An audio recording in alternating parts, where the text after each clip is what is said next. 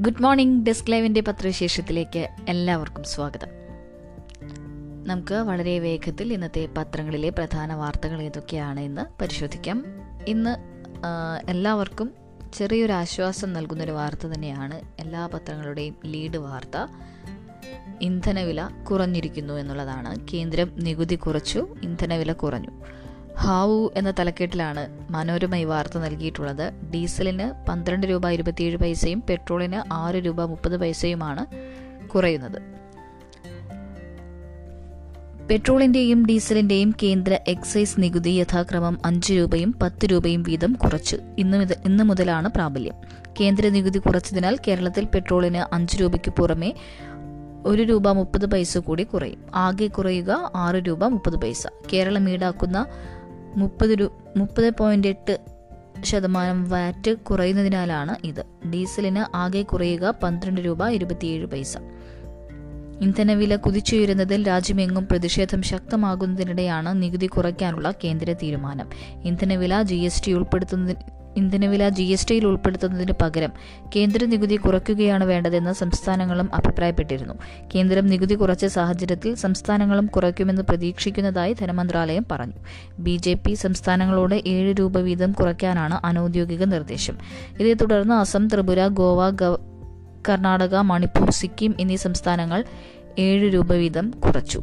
ഇളവ് പ്രഖ്യാപിക്കുന്നതിന് മുൻപ് പെട്രോളിന് മുപ്പത്തിരണ്ട് രൂപ തൊണ്ണൂറ് പൈസയും ഡീസലിന് മുപ്പത്തിയൊന്ന് രൂപ എട്ട് പൈസയുമായിരുന്നു കേന്ദ്ര നികുതി. എന്നാൽ രണ്ടായിരത്തി പതിനാലിൽ നരേന്ദ്രമോദി സർക്കാർ അധികാരത്തിൽ വരുമ്പോൾ പെട്രോളിന് ഒൻപത് രൂപ നാൽപ്പത്തെട്ട് പൈസയും ഡീസലിന് മൂന്ന് രൂപ അൻപത്തിയാറ് പൈസയും മാത്രമായിരുന്നു കേന്ദ്ര നികുതി. ഇപ്പോൾ ഇളവിന് ശേഷവും പെട്രോളിന്റെ കേന്ദ്ര നികുതി അതിന്റെ മൂന്നിരട്ടിയാണ് ഡീസലിന്റേത് ആറിരട്ടിയും. രാജ്യാന്തര വിപണിയിലെ വിലയ്ക്കനുസരിച്ചാണ് ഇന്ധനവില തീരുമാനിക്കുന്നതെങ്കിലും കോവിഡ് വ്യാപനത്തെ തുടർന്ന് ക്രൂഡ് ഓയിൽ വില കുത്തനെ കുറഞ്ഞപ്പോൾ അതിന്റെ ആനുകൂല്യം ജനങ്ങൾക്ക് കൈമാറാതെ കേന്ദ്രം നികുതി കുത്തനെ കൂട്ടുകയായിരുന്നു. രണ്ടായിരത്തി ഇരുപത് മാർച്ചിലും മേയിലുമായി പെട്രോളിന് പതിമൂന്ന് രൂപ മുപ്പത്തിരണ്ട് പൈസയും ഡീസലിന് പതിനഞ്ച് രൂപ തൊണ്ണൂറ്റിയേഴ് പൈസയുമാണ് നികുതി കൂട്ടിയത്. ഇതിനൊപ്പം സംസ്ഥാന നികുതി കൂടി ചേരുമ്പോൾ അടിസ്ഥാന വിലയുടെ രണ്ട് മടങ്ങോളം കൊടുക്കേണ്ട സ്ഥിതിയായി.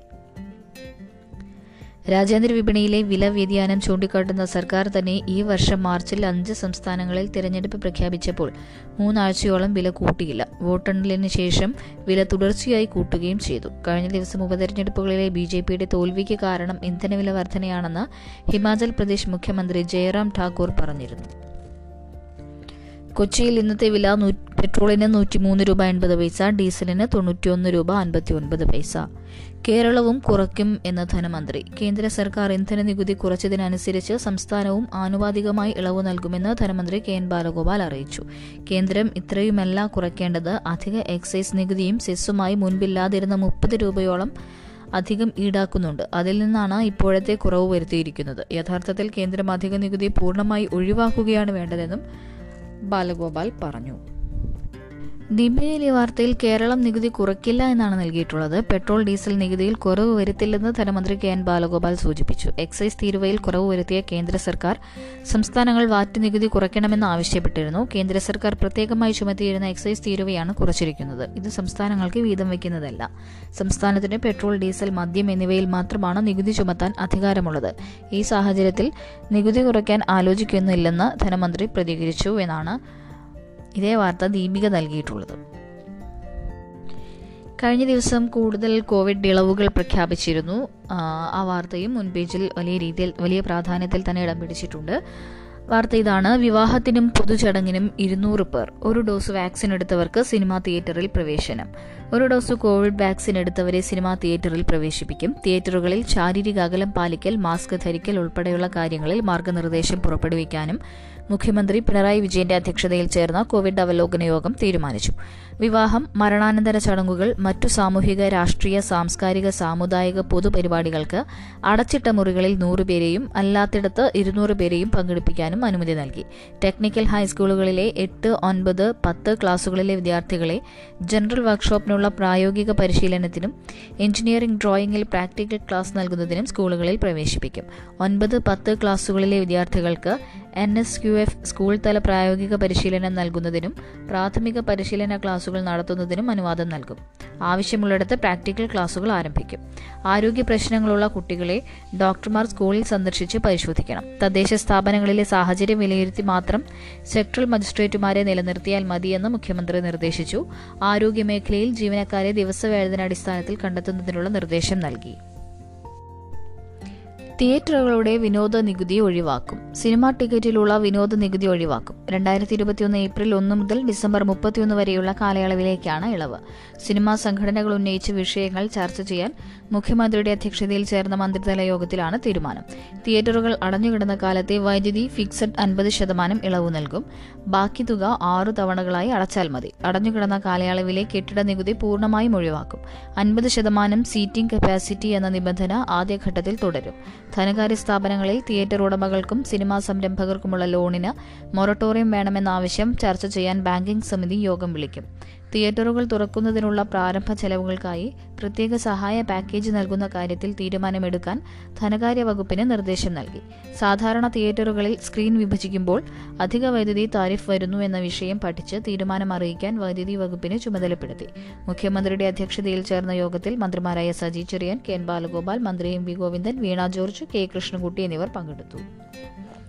കോവാക്സിന് ഡബ്ല്യു എച്ച്ഒ അംഗീകാരം. കോവിഡ് പ്രതിരോധിക്കാൻ ഇന്ത്യ തദ്ദേശീയമായി നിർമ്മിച്ച കോവിഡ് കോവാക്സിന്റെ അടിയന്തര ഉപയോഗത്തിന് ലോകാരോഗ്യ സംഘടന അനുമതി നൽകി. സംഘടനയുടെ സ്വതന്ത്ര ഉപദേശക സമിതിയായ ടെക്നിക്കൽ അഡ്വൈസറി ഗ്രൂപ്പാണ് ഇതു സംബന്ധിച്ച് തീരുമാനമെടുത്തത്. ഇതോടെ കോവാക്സിൻ എടുത്തവർക്ക് വിദേശ രാജ്യങ്ങളിലേക്ക് പോകുന്നതിനുള്ള തടസ്സം നീങ്ങും. കോവാക്സിൻ കോവിഡിനെതിരെ എഴുപത്തിയേഴ് പോയിന്റ് എട്ട് ശതമാനവും കൊറോണയുടെ ഡെൽറ്റ വകഭേദത്തിനെതിരെ അറുപത്തിയഞ്ച് പോയിന്റ് രണ്ട് ശതമാനവും സംരക്ഷണം നൽകുന്നതായി തെളിഞ്ഞിട്ടുണ്ട്. ഹൈദരാബാദിലെ ഭാരത് ബയോടെക്കാണ് വാക്സിന്റെ നിർമ്മാതാക്കൾ മാസങ്ങൾ നീണ്ട കാത്തിരിപ്പിന് ശേഷമാണ് കോവാക്സിന് അംഗീകാരം ലഭിക്കുന്നത്. വിദ്യാർത്ഥിനിയുടെ മരണത്തിൽ പിതാവടക്കം രണ്ടു പേർ അറസ്റ്റിൽ. മന്ത്രവാദത്തിന്റെ പേരിൽ വൈദ്യചികിത്സ കിട്ടാതെ പെൺകുട്ടി മരിച്ച സംഭവത്തിൽ കുട്ടിയുടെ പിതാവിനെയും ചികിത്സ നടത്തിയ ഇമാമിനെയും കണ്ണൂർ സിറ്റി പോലീസ് അറസ്റ്റ് ചെയ്തു. മരിച്ച കണ്ണൂർ സിറ്റി തേലുവയൽ സ്വദേശിനി ഫാത്തിമയുടെ പിതാവ് അബ്ദുൽ സത്താർ മന്ത്രവാദ ചികിത്സ നടത്തിയ കണ്ണൂർ സിറ്റി കുഞ്ഞിപ്പള്ളി ഇമാം മുഹമ്മദ് ഉവൈസ് എന്നിവരെയാണ് അറസ്റ്റ് ചെയ്തത്. മനഃപൂർവമല്ലാത്ത നരഹത്യാ കുറ്റം ചുമത്തിയാണ് ഇരുവരുടെയും അറസ്റ്റ്. കുട്ടിക്ക് മതിയായ ചികിത്സ ലഭ്യമാക്കാത്തതിന് ബാലനികുതി നിയമപ്രകാരമുള്ള വിവിധ കുറ്റങ്ങളും ഇവർക്കെതിരെ ചുമത്തിയിട്ടുണ്ടെന്ന് Kannur city police commissioner R Ilango അറിയിച്ചു. കഴിഞ്ഞ ദിവസം ഇമാമിനെ കസ്റ്റഡിയിലെടുത്ത് പോലീസ് മണിക്കൂറുകളോളം ചോദ്യം ചെയ്തിരുന്നു. പനി ബാധിച്ച ഫാത്തിമയ്ക്ക് താൻ ജപിച്ചു ജപിച്ചൂതിയ വെള്ളം നൽകിയതായും തന്റെ നിർദ്ദേശപ്രകാരമാണ് മാതാപിതാക്കൾ കുട്ടിയെ ആശുപത്രിയിൽ കാണിക്കാതിരുന്നതെന്നും ഇയാൾ പോലീസിന് മൊഴി നൽകിയിരുന്നു. ഇതേ തുടർന്ന് ബുധനാഴ്ച രാവിലെ ഇയാളെ സ്റ്റേഷനിൽ വിളിച്ചു വരുത്തി അറസ്റ്റ് രേഖപ്പെടുത്തുകയായിരുന്നു. അബ്ദുൽ സത്താറിനെ ബുധനാഴ്ച രാവിലെ പതിനൊന്നോടെ വീട്ടിലെത്തിയാണ് അറസ്റ്റ് ചെയ്തത്. ഞായറാഴ്ച പുലർച്ചെയാണ് പനി മൂർച്ഛിച്ച് ഫാത്തിമ മരിച്ചത്. തുടർന്ന് മരണത്തിൽ സംശയം തോന്നിയ കുട്ടിയുടെ ബന്ധുക്കൾ നൽകിയ പരാതിയിലാണ് അസ്വാഭാവിക മരണത്തിന് പോലീസ് കേസെടുക്കുന്നത്. വിദ്യാർത്ഥിനിയുടെ മരണത്തിന്റെ പശ്ചാത്തലത്തിൽ മന്ത്രവാദ ചികിത്സയെ തുടർന്ന് മുൻപ് സംഭവിച്ചതെന്ന് കരുതുന്ന പ്രദേശത്തെ അഞ്ച് മരണങ്ങളിലേക്കും പോലീസ് അന്വേഷണം നടത്തുന്നുണ്ട്. ഫാത്തിമയുടെ മരണത്തിൽ ബാലാവകാശ കമ്മീഷനും കേസെടുത്തിരുന്നു. Kannur judicial first class magistrate കോടതിയിൽ ഹാജരാക്കിയ പ്രതികളെ രണ്ടാഴ്ചത്തേക്ക് റിമാൻഡ് ചെയ്തു. ആധാർ ചട്ടലംഘനത്തിന് ഒരു കോടി രൂപ വരെ പിഴ.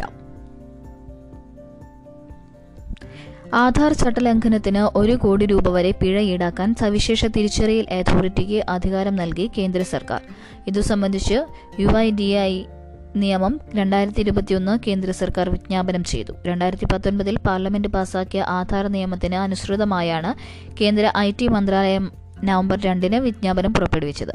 നിയമം ലംഘിക്കുന്നവർക്കെതിരെ നടപടിയെടുക്കാനും പിഴ ചുമത്താനുമായി കേന്ദ്ര സർക്കാരിലെ ജോയിന്റ് സെക്രട്ടറി തസ്തികയിലുള്ള ഉദ്യോഗസ്ഥനെ നിയമിക്കും. നിയമം മാനേജ്മെന്റ് ഐ ടി വാണിജ്യം എന്നീ വിഷയങ്ങളിൽ ഒന്നിലെങ്കിലും മൂന്ന് വർഷത്തെ പരിചയവും പത്ത് വർഷം സർവീസുമുള്ളവരെയാണ് നിയമിക്കുന്നത്. ആധാർ ചട്ടലംഘനം സംബന്ധിച്ച പരാതികളിൽ പ്രസ്തുത ഉദ്യോഗസ്ഥന് തെളിവ് ശേഖരണത്തിനുൾപ്പെടെ ആരെ വേണമെങ്കിലും വിളിച്ചു വരുത്താനുള്ള അധികാരം നൽകും. പിഴ അടയ്ക്കാത്തവരുടെ സ്വത്ത് കണ്ടുകെട്ടാൻ നിർദ്ദേശിക്കുമെന്നും വിജ്ഞാപനത്തിൽ പറയുന്നു. പിഴയായി ഈടാക്കുന്ന തുക യു ഐ ഡി ഐ ഫണ്ടിൽ നിക്ഷേപിക്കും. പരാതി പരിഹാര തീരുമാനങ്ങളിൽ എതിർപ്പുണ്ടെങ്കിൽ ടെലികോം തർക്കപരിഹാര സമിതിയെയോ അപ്പലറ്റ് ട്രൈബ്യൂണലിനെയോ സമീപിക്കാം. നിയമലംഘനം സംബന്ധിച്ച് പരാതി ലഭിച്ചാൽ ബന്ധപ്പെട്ട ഉദ്യോഗസ്ഥർ കുറ്റാരോപിതർക്ക് കാരണം കാണിക്കൽ നോട്ടീസ് നൽകണം. ലംഘനം എന്താണെന്ന് നോട്ടീസിൽ വിശദീകരിക്കണം. ചുമത്താവുന്ന പരമാവധി പിഴത്തുകയും ഇതിൽ വ്യക്തമാക്കണം. കാരണം കാണിക്കൽ നോട്ടീസിന് നൽകിയ മറുപടിയിൽ ചട്ടലംഘനം എന്ന് സമ്മതിച്ചിട്ടുണ്ടെങ്കിൽ വിചാരണ നടപടികൾ ആവശ്യമില്ലാത്ത പിഴ ചുമത്താം. വ്യക്തിയോ സ്ഥാപനമോ കാരണം കാണിക്കൽ നോട്ടീസിന് മറുപടി നൽകിയില്ലെങ്കിൽ അവരുടെ അസാന്നിധ്യത്തിൽ തിരിച്ചറിയൽ അതോറിറ്റി അധികൃതരുടെ വാദം കേട്ട് പരാതി പരിഹാര ഉദ്യോഗസ്ഥന് കുറ്റക്കാർക്കെതിരെ പിഴ ചുമത്താം.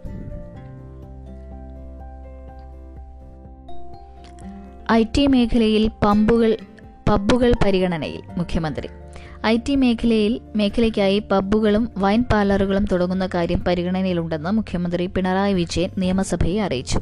നേരത്തെ ഈ ആലോചന നടത്തിയെങ്കിലും കോവിഡ് സാഹചര്യത്തിൽ എല്ലാം അടച്ചിട്ടതിനാൽ നടപടിയെടുത്തില്ല. എല്ലാം തുറന്നു വരുന്ന നിലയ്ക്ക് ഇക്കാര്യം വീണ്ടും ആലോചിക്കും. മറ്റ് സ്ഥലങ്ങളിൽ കിട്ടുന്ന സൗകര്യം ലഭിക്കണമെന്ന് ഐ ടി മേഖലയുള്ളവർ ആഗ്രഹിക്കും. ആ സൗകര്യം ഇവിടെ ഇല്ല എന്നത് ഒരു കുറവായി വരുന്നുണ്ട്. കമ്പനികൾ തുടങ്ങാൻ പ്രതിനിധികൾ കേരളത്തിൽ അന്വേഷണത്തിനെത്തി കമ്പനി ഉടമകൾക്ക് കൊടുക്കുന്ന റിപ്പോർട്ടിലും പബ്ബുകളുടെയും മറ്റും കുറവ് ചൂണ്ടിക്കാണിക്കാറുണ്ടെന്ന് മുഖ്യമന്ത്രി പറഞ്ഞു. കോവിഡ് മൂലം രണ്ടായിരത്തി ഇരുപത് ഇരുപത്തിയൊന്നിൽ പത്ത് ഐ ടി കമ്പനികൾ മാത്രമാണ് സർക്കാർ ഐ ടി പാർക്കുകളിൽ തുടങ്ങിയത്. മുൻവർഷം ഇത് നാൽപ്പതായിരുന്നു. രണ്ടായിരത്തി ഇരുപത് ഇരുപത്തിയൊന്നിൽ ഈ മേഖലയിൽ ആയിരം പുതിയ തൊഴിലവസരങ്ങളുണ്ടായി. രണ്ട് ലക്ഷം ചതുരശ്ര അടി കെട്ടിടം ഉപയോഗിക്കുകയും ചെയ്തു. മാപ്പാക്കണം. ഞാനൊരു മോഷ്ടാവല്ല എന്ന തലക്കെട്ടിൽ ഒരു കൗതുകകരമായ വാർത്ത നമുക്ക് മനോരമയിൽ വായിക്കാം. മോഷ്ടിച്ച സ്വർണാഭരണങ്ങളും പണവും തിരികെ നൽകി കള്ളൻ. പരിയാരം പഞ്ചായത്ത് വായാട് തിരുവട്ടൂർ അഷ്റഫ് കൊട്ടോലയുടെ തറവാട് വീട്ടിലാണ് കഴിഞ്ഞ ദിവസം രാവിലെ മൂന്ന് കവറുകൾ കണ്ടത്. തുറന്നു നോക്കിയപ്പോൾ പണവും ആഭരണവും ഒരു കത്തും. ഒരു ലക്ഷത്തി തൊണ്ണൂറ്റൊന്നായിരത്തി അഞ്ഞൂറ് രൂപയും നാലര പവന്റെ സ്വർണമാലയും അറുന്നൂറ്റി മുപ്പത് മില്ലിഗ്രാം സ്വർണത്തരികളുമാണ് കവറുകളിൽ ഉണ്ടായിരുന്നത്. കോവിഡ് കാലത്ത് നിവൃത്തികേടുകൊണ്ട് ചെയ്തു പോയതാണെന്നും പറ്റിയ തെറ്റിന് മാപ്പ് ചോദിക്കുന്നുവെന്നുമാണ് കത്തിൽ എഴുതിയിരിക്കുന്നത്. മോഷണം നടത്തിയ വീടുകളുടെ ഉടമകളുടെ പേരും ഓരോ വീട്ടിലും എത്ര തുക വീതം തിരികെ നൽകാനുണ്ടെന്നുള്ള വിവരവും കത്തിൽ രേഖപ്പെടുത്തിയിട്ടുണ്ട്. വീട്ടുകാർ ഇവ പരിഹാരം പോലീസിൽ ഏൽപ്പിച്ചു. പോലീസ് അത് കോടതിയിൽ ഹാജരാക്കി. ലോക്ക്ഡൌൺ നാളുകളിൽ പ്രദേശത്ത് അടയ്ക്ക റബ്ബർ തുടങ്ങിയവയും സ്വർണാഭരണങ്ങളും മോഷണം പോകുന്ന സംഭവങ്ങൾ വ്യാപകമായിരുന്നു. അന്വേഷണം ഊർജിതമായതോടെയാണ് പ്രതി മോഷണം മുതൽ ഉപേക്ഷിച്ചതെന്നാണ് പോലീസിന്റെ നിഗമനം. പ്രണയവിവാഹം ഭാര്യ ബന്ധുക്കളുടെ മർദ്ദനത്തിൽ ദലിത് യുവാവ് ഗുരുതര നിലയിൽ.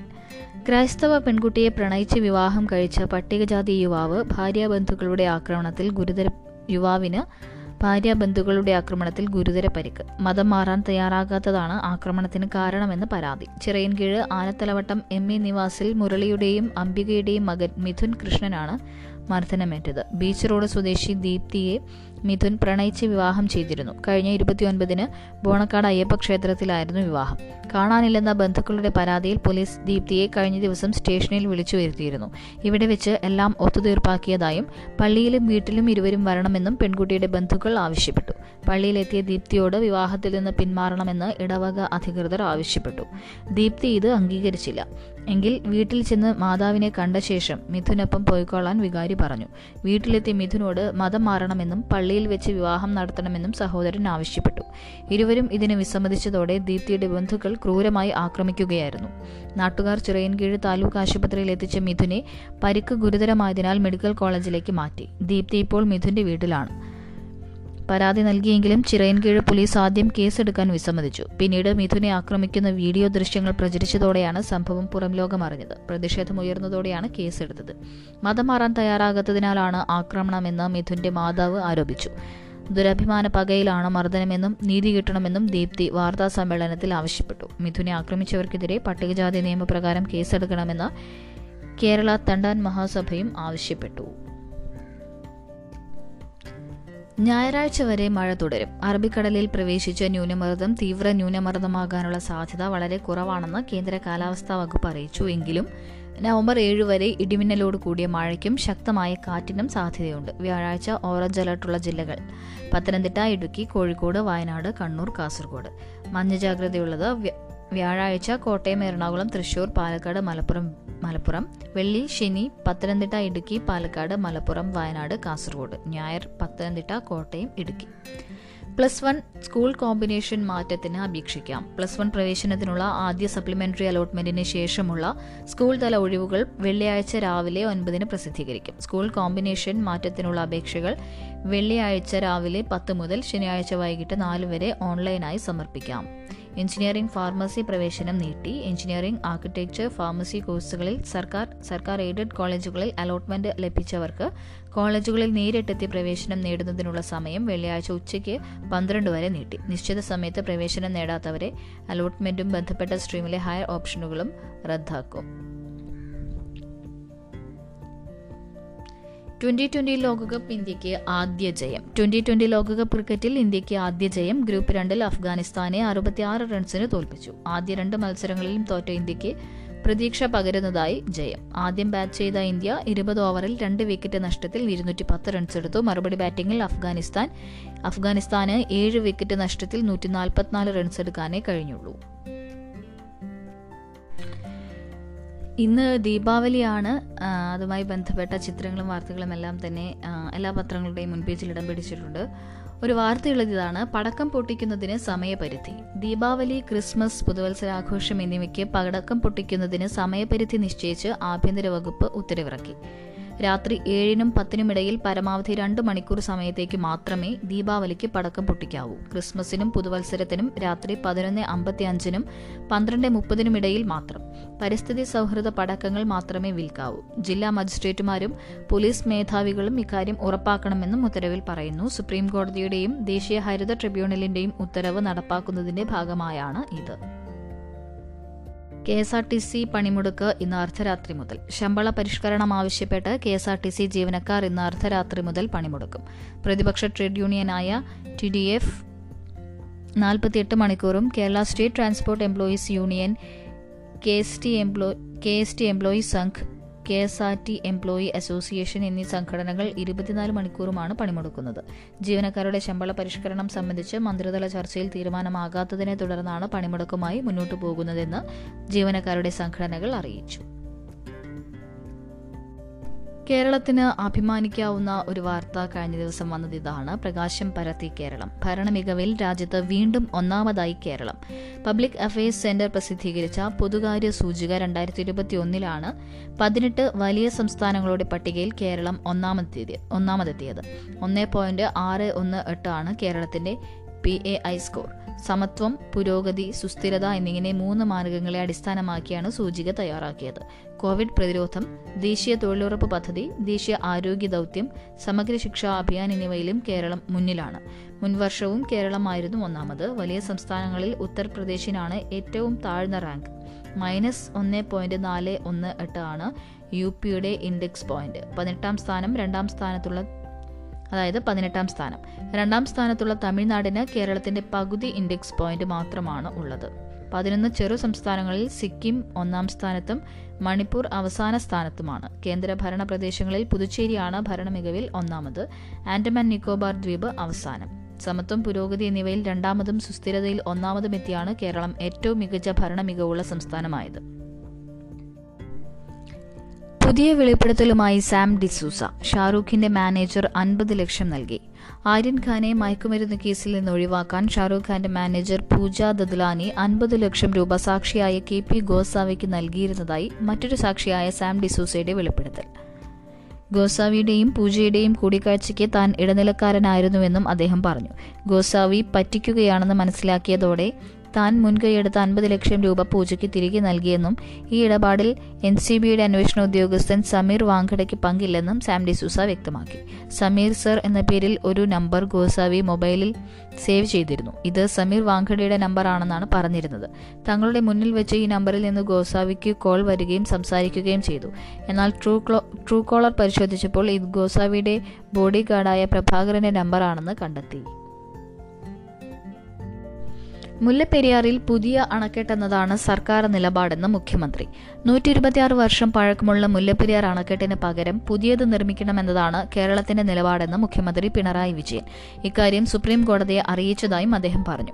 ടി പി രാമകൃഷ്ണന്റെ അടിയന്തര ചോദ്യത്തിന് നിയമസഭയിൽ മറുപടി പറയുകയായിരുന്നു മുഖ്യമന്ത്രി. നിയമസഭ പാസാക്കിയ പ്രമേയങ്ങൾക്കനുസൃതമായ നിലപാടാണ് സ്വീകരിച്ചു വരുന്നത്. സുപ്രീം കോടതിയിൽ കേരളം ഫയൽ ചെയ്ത നോട്ടുകളിൽ തമിഴ്നാട് വൈഗ അണക്കെട്ടിലേക്ക് പരമാവധി ജലം കൊണ്ടുപോകണമെന്ന് ആവശ്യപ്പെട്ടിട്ടുണ്ട്. ജലനിരപ്പ് നൂറ്റി മുപ്പത്തിയാറിൽ നിന്ന് നൂറ്റി നാൽപ്പത്തിരണ്ട് അടിയായുള്ള അപകട സാധ്യതയും ചൂണ്ടിക്കാട്ടിയിട്ടുണ്ട്. പ്ലാസ്റ്റിക് മാലിന്യം പെട്രോളാക്കും. പ്ലാസ്റ്റിക് മാലിന്യത്തിൽ നിന്ന് പെട്രോളും ഡീസലും ഉൽപ്പാദിപ്പിക്കുന്ന പദ്ധതിക്ക് മുസഫർപൂരിൽ തുടക്കമായി. കിലോയ്ക്ക് ആറ് രൂപ വിലയുള്ള പ്ലാസ്റ്റിക് മാലിന്യത്തിൽ നിന്ന് ഉൽപ്പാദിപ്പിക്കുന്ന പെട്രോളും ഡീസലും കർഷകർക്ക് ലിറ്ററിന് എഴുപത് രൂപയ്ക്ക് ലഭ്യമാക്കും. ആദ്യ യൂണിറ്റിന്റെ ഉദ്ഘാടനം മന്ത്രി റാം സൂരത് റായ് നിർവഹിച്ചു. പ്രതിദിനം നൂറ്റി അൻപത് ലിറ്റർ പെട്രോളും നൂറ്റി മുപ്പത് ലിറ്റർ ഡീസലുമാണ് ഈ യൂണിറ്റിൽ ഉൽപ്പാദിപ്പിക്കുക. യൂണിറ്റിന് ആവശ്യമായ പ്ലാസ്റ്റിക് മാലിന്യം നഗരസഭ ലഭ്യമാക്കും. പകരം നഗരസഭയ്ക്കും ലിറ്ററിന് എഴുപത് രൂപ നിരക്കിൽ പെട്രോൾ നൽകും. മുസഫർപൂർ ഖറൌന ഗ്രാമത്തിലെ അശുതോഷ് മംഗളത്തിന്റെ നേതൃത്വത്തിലുള്ള യുവ സംരംഭകരാണ് യൂണിറ്റ് തുടങ്ങിയത്. പ്രധാനമന്ത്രിയുടെ തൊഴിലവസര സൃഷ്ടിക്കൽ പരിപാടി പരിപാടിയിൽ നിന്ന് പദ്ധതിക്കായി ഇരുപത്തിയഞ്ച് ലക്ഷം രൂപ വായ്പ ലഭിച്ചു. വായ്പയ്ക്ക് പലിശ സബ്സിഡിയുണ്ട്. ഒരു ലിറ്റർ പെട്രോളിന്റെ ഉൽപ്പാദന ചെലവ് നാൽപ്പത്തിയഞ്ച് രൂപയെന്നാണ് കണക്കാക്കുന്നത്. ഡെറാഡൂണിലെ ഇന്ത്യൻ ഇൻസ്റ്റിറ്റ്യൂട്ട് ഓഫ് പെട്രോളിയം വികസിപ്പിച്ചെടുത്തതാണ് സാങ്കേതികവിദ്യ. ആദ്യ ദിനത്തിൽ നാൽപ്പത് ലിറ്റർ പ്ലാസ്റ്റിക് മാലിന്യത്തിൽ നിന്ന് മുപ്പത്തിയേഴ് ലിറ്റർ ഡീസൽ ഉൽപ്പാദിപ്പിച്ചു മണത്തക്കാളിയിൽ നിന്ന് കരൾ അർബുദ മരുന്ന്. മണത്തക്കാളി ചെടിയിൽ നിന്ന് വേർതിരിച്ചെടുത്ത ഉട്രോസൈഡ് ബി എന്ന സംയുക്തം കരൾ അർബുദത്തിനെതിരെ ഫലപ്രദമെന്ന് രാജീവ് ഗാന്ധി സെന്റർ ഫോർ ബയോടെക്നോളജിയുടെ ഗവേഷണ ഫലം. ഇതിന് അമേരിക്കയുടെ എഫ് ഡി എയിൽ നിന്ന് ഓർഫൻ ഡ്രഗ് അംഗീകാരം ലഭിച്ചു. വഴിയോരങ്ങളിൽ വരെ കാണപ്പെടുന്ന കുറ്റിച്ചെടിയായ മണത്തക്കാളിയുടെ അതായത് സോലാന നിഗ്രം ഇലകൾക്ക് കരളിനെ അനിയന്ത്രിതമായ കോശ കോശവളർച്ചയിൽ നിന്ന് സംരക്ഷിക്കാനുള്ള ഗുണങ്ങളുണ്ടെന്നാണ് senior scientist doctor Ruby John ആൻഡോ വിദ്യാർത്ഥിനി ഡോക്ടർ ലക്ഷ്മി ആർനാഥ് എന്നിവരുടെ കണ്ടെത്തൽ. ചെടിയുടെ ഇരകളിൽ നിന്ന് ഉട്രോസൈഡ് ബി എന്ന തന്മാത്ര ഇരുവരും വേർതിരിച്ചെടുക്കുകയായിരുന്നു. യു എസ് കാനഡ ജപ്പാൻ ദക്ഷിണ കൊറിയ എന്നീ രാജ്യങ്ങളുടെ പേറ്റന്റ് നേടി സാങ്കേതികവിദ്യ യു എസ് മരുന്ന് കമ്പനിയായ ക്യൂബമയോ ക്യൂബയോമെറ്റ് വാങ്ങി. ഏതൊക്കെയായാലും ഇതൊക്കെയാണ് ഇന്നത്തെ പ്രധാന പത്രവാർത്തകൾ. വളരെ വിശദമായി തന്നെ എല്ലാ പത്രങ്ങളിലൂടെയും കണ്ണോടിച്ചിട്ടുണ്ട്. ഇനി വാർത്തകളൊന്നും തന്നെ മിസ്സാകാതെ എല്ലാ വാർത്തകളും അപ്പോഴറിയാൻ ഡെസ്ക് ലൈവ് ആപ്പ് ഫോളോ ചെയ്യുക. എല്ലാവർക്കും ഒരു നല്ല ദിവസം ആശംസിച്ചുകൊണ്ട് നിർത്തുന്നു. നന്ദി നമസ്കാരം.